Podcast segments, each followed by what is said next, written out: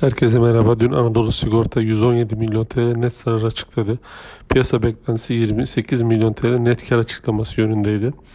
Ee, mahkeme tarafından iptal edilen trafik sigortası genel şartları tebliğ e, tebliğ ile beraber şirketin e, ayırdığı karşılık miktarında bir miktar artış olduğunu görmekteyiz. Motor branşında da e, hasarlarda e, hasar, hasar tarafında artışlar e, beraberinde daha yüksek karşılıkları getirmiş gözüküyor ve teknik taraf bu çeyrek zararda kalmayı sürdürmüş.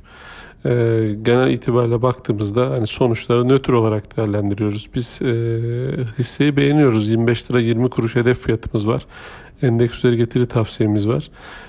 Şirket şu an için e, 23 tahminlerimize göre 1.4 fiyat defter değeri ve 9.8 fiyat kazanç oranıyla cazip olarak işlem görmekte.